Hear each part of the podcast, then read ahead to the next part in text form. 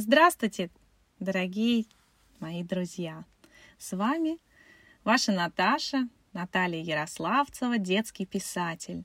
И сегодня я продолжу читать фантастическую повесть для детей «История одного дома» Натальи Ярославцевой и Галины Захватовой. Глава восьмая. Появление колдуков.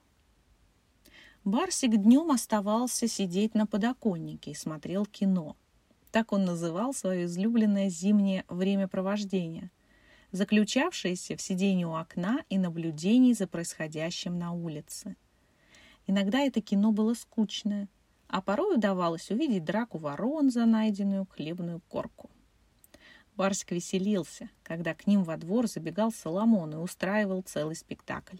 Он валялся в снегу, рыл и кусал снег, скакал по сугробам и бегал туда-сюда, зная, что у него есть зритель.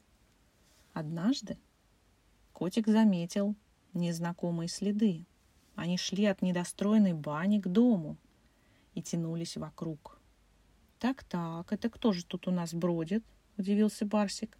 «И чьи же это следы? Ни мышиные, ни птичьи, ни заячьи. И уж, конечно, это не следы нашего Соломона», – гадал он. Прежде чем доложить Мурке, я проведу разведку, решил Барсик. Фьютик, позвал Барсик. Кто-то ночью ходил вокруг нашего дома. Мог это быть Соломон?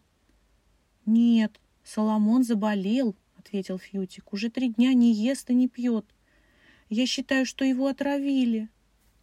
Птенец был опечален и со слезами на глазах смотрел на Барсика. Я ведь тоже немного похворал, но после моего воскрешения я каждый день летаю на родник и пью живую воду, продолжал Фьютик, и здорово помогает. Так Соломон спас меня. Несколько раз в день я приношу в клюве немного целебной воды для пса. Потихоньку я отпаиваю его и очень жду, когда он окончательно поправится. «Передай ему привет от меня!» — воскликнул Барсик. «Вот возьми пучок засушенной лекарственной травы, собраны Люной и Наной. Так он выздоровеет быстрее. И еще, вслед улетающему фьютику прокричал Барсик, пусть Соломон скорее узнает, откуда взялись странные следы вокруг нашего дома. «Хорошо!» — пискнул Фьютик, стремительно мчась к конуре собаки. Клювом, клювом он выбрал по две веточки чистотела и по три зверобоя, и вручил больному другу. Пес Соломон всегда жевал траву при разных расстройствах желудка. И сейчас он послушно принялся пережевывать травку. И горькая трава показалась ему слаще сахарной косточки. Он запил эту травку живой водой, которую Фьютик уже принес в клюве из родника, и почувствовал, как силы начали возвращаться в его тело. Ноги уже так не болели, и вот он уже был готов выйти на улицу, подышать свежим морозным воздухом. Фьютик поведал ему последние новости, произошедшие в дни болезни Соломона. Он рассказал псу о том, как поймали катши, и о тех странных следах, которые обнаружили вокруг дома. Соломон принял гордую позу. «Соломон разберется во всем!» — пролаял он. «Ибо я Соломон», — заважничал пес. Скорее всего, это следы того, кто подсыпал нам отраву, пришел к выводу Соломон. Моя задача провести расследование, пока снег не засыпал следы. Еще покачиваясь от слабости, следопыт пошел во двор к соседям. Нюх у Соломона был острый, он тонко различал запахи, но этот запах был ему незнаком. Он вызывал у него чувство тревоги, и даже страха. Соломон зарычал. В нем просыпалось безотчетное чувство зверя. Он уже готов был вступить в бой с любым чудовищем. Соломон облазил все потаенные места вокруг дома и пошел обследовать недостроенную баню. Но нигде он никого не обнаружил. В пустом помещении хранились различные строительные материалы – мешки с цементом, банки с краской. Резкие запахи краски мешали ему в поиске. Нюх притуплялся. Соломон очень устал. и решил продолжить искать на следующий день. Но и следующий день поисков результатов не дал. Несколько дней следы не обнаруживались, все вокруг было тихо, безмолвие и гнетущая тишина напряженно висели в воздухе. Погода менялась, небо потемнело, свинцовые тучи собрались над домом, надвигался снежный буран. Все обитатели дома собрались вместе на чердаке. Из игровой комнаты послышался скрежет и злое завывание катши. Чуя надвигающуюся бурю, он ликовал. Все эти дни он колдовал, притягивая шторм. Катши хотел, чтобы буря разрушила дом и сорвала волшебную сеть, волшебную сеть с его картины. Катши звал колдуков, своих слуг, которые прятались в недостроенной бане. Они умело могли превратиться в любой объект, принимая цвет и форму окружающей обстановки, как хамелеоны. Вот почему Соломон не мог отыскать владельцев странных следов. Целью появления Катши в доме было найти то загадочное послание, написанное на кусочке пергамента.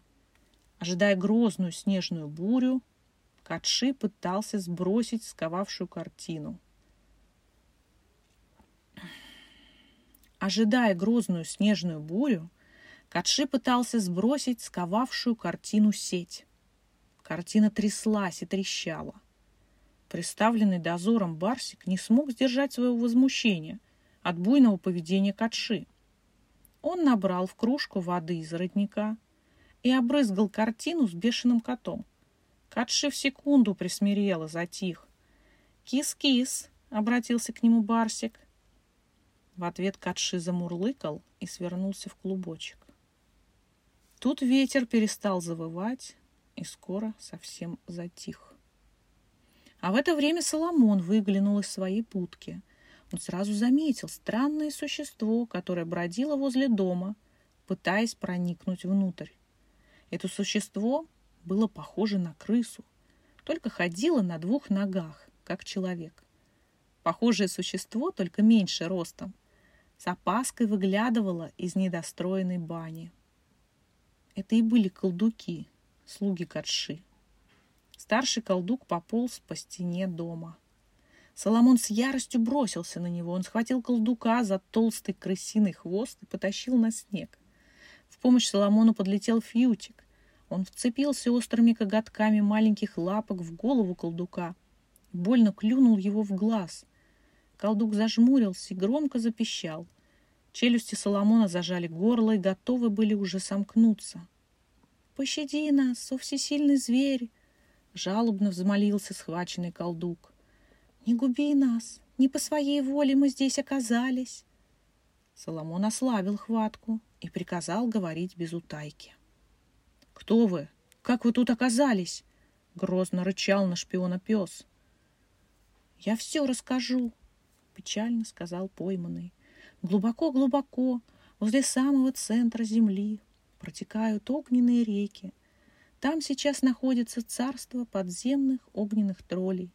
А давным-давно там жили мы, колдуки. Народ мы тихий, не воинственный.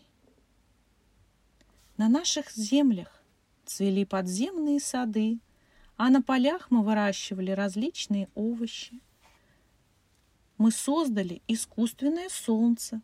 Оно обогревало нас, осветило нам на радость. У нас было прекрасное голубое озеро. Всюду протекали небольшие прохладные реки. Там мы брали воду. Но наше счастье и покой были разрушены. Пришли огненные тролли и провели на наши земли огненные реки. Все наши поля и сады сгорели. Нас заставили на них работать. Мы должны прокапывать новые каналы, по которым потекут новые огненные реки. Огненные тролли хотят превратить всю землю в огненный шар. Колдук замолчал. Из единственного глаза закапали слезы. Соломон предложил ему родниковой воды. Прохладная вода оживила существо.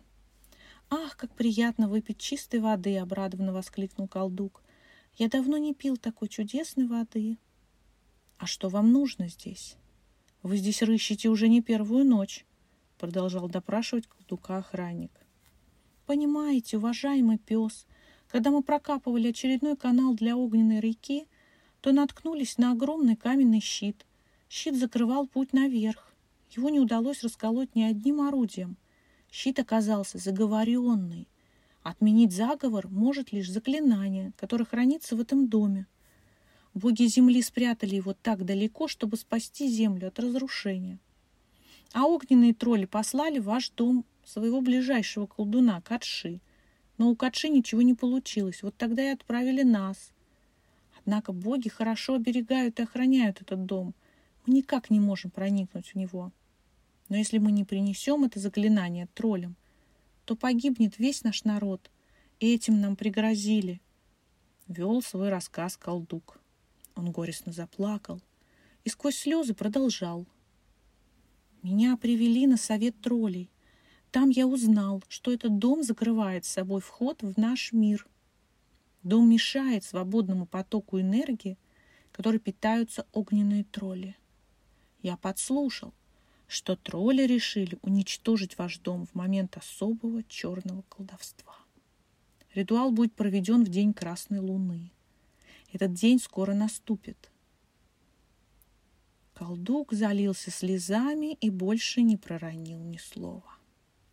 Соломон поспешил с этими новостями к Мурке и ее друзьям. «Друзья, наш дом в опасности», — обратилась с речью кошка.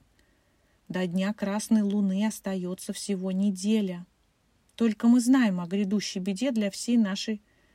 Только мы знаем о грядущей беде для всей нашей планеты. А значит, нам нужно сделать все возможное и невозможное для победы над огненными троллями. Горячо высказалась Мурка. Правда, с чего начинать, я не знаю. Сникла она. «Давай еще раз осмотрим твою находку», — подал идею Барсик. «Вдруг в шкатулке с тайным посланием есть что-то, что подскажет нам, как действовать. Может быть, там есть ключ к этой тайне?» — рассуждал он. Все вместе они пошли на чердак. Еще раз осмотрели содержимое шкатулки. «Ничего нет такого, что могло бы нам помочь», — горько сказала Мурка. Горячие слезы покатились из глаз, и одна слезинка попала на пергамент. В миг рунические символы исчезли, и появились строчки, которые кто-то невидимым пером писал ярко и четко. Огненные тролли боятся живой воды. Текст быстро исчез, и снова появилась тайнопись. Вот это да! Вы тоже это видели? Не смог сдержать восторга Барсик. Да, да, это просто чудо, вы обрадовались Мурка и, Бар... Мурка и Брукса. Но что с этим делать? Как мы можем использовать это послание, недоумевала Брукса. А вот как. «Я пойду в страну троллей», — твердо заявила Мурка. «Я спасу наш дом». «Если так, то идти должен я. Ты керамическая и хрупкая», — начал спорить. «Если так, то идти должен я. Ты керамическая и хрупкая», — начал спорить Барсик. «А меня сделали из металла, я более крепкий, чем ты». «Да, я хрупкая, но я не боюсь огня», Логически рассуждала кошка. Я сделана из глины, но меня обжигали в печи. Я закалена огнем. А ты, Барсик, расплавишься от огня. Тебе не под силу добраться до огненной страны. А кроме того, чувствую я, что это и есть мое высшее предназначение в этом мире. Завершила свои доводы она. Друзья погрустнели но согласились, что это единственное возможное решение. Мурке предстоял долгий путь и серьезные испытания. К походу нужно было подготовиться как следует. Соломона попросили набрать на лесном источнике целебной воды. Небольшая бутылочка аккуратно поместилась в маленькой торбочке, которую Брукса для своей любимой подруги связала из волшебных нитей, тех самых, из которых сплели чудо-сеть для катши. Туда же Барсик положил пергамент с посланием, который должен послужить пропуском в подземную страну. Все было готово. На сердце у друзей было тяжело. Но срочность и важность затеянного путешествия требовала собраться с духом и не давать волю чувствам. Они крепко обнялись. Теперь пора. Исполненная решимости, Мурка прервала нелегкий для всех момент расставания. Соломон позвал колдуков, которые сидели все там же в недостроенной бане. Старший колдук по имени Фрон и его младший сын Рони, увязавшийся за отцом, прятались за строительными материалами и опасливо выглядывали из своего угла. Колдук Фрон уже ожидал погибели за вторжение на чужую землю. Обрадовавшись, что этого не случится, Фрон сказал, «Да-да, мы проведем вас в подземную страну троллей, Скажу прямо, дорога очень опасная. Мурка может не вернуться назад. Решение принято. Я готова к любому повороту событий. У меня нет страха перед огненными троллями, быстро заговорила Мурка. Ради счастья наших детей я готова на все. С сомнением посмотрел колдук Фрон на мужественную Мурку. Он-то видел мощную силу огненных троллей. Как эта маленькая кошка противостоит как может эта маленькая кошка противостоять огненным колдунам? Подумал колдук. Но он спешил вернуться назад и вслух ничего не сказал. Колдук увидел у Мурки пергамент, за которым они охотились, и больше ни о чем думать он не стал. Посмотрев напоследок в глаза своим друзьям, Мурка только молча кивнула. Тут подлетела теплолюбивый фьютик, на минутку вылетевший из конуры Соломона, чтобы пожелать Мурке удачи в пути. «До свидания, Мурка, мы ждем тебя!» Хором сказали ее верные товарищи. Мурка протянула на прощание талисман, компас, в который часто играли Люна и Нана. «Пусть он бережет тебя», — сказала Брукса. И ее голос дрогнул. «Берегите наш дом, я обязательно вернусь», — прокричала им Мурка, смело прыгая в потайной лаз в погребе недостроенной бани.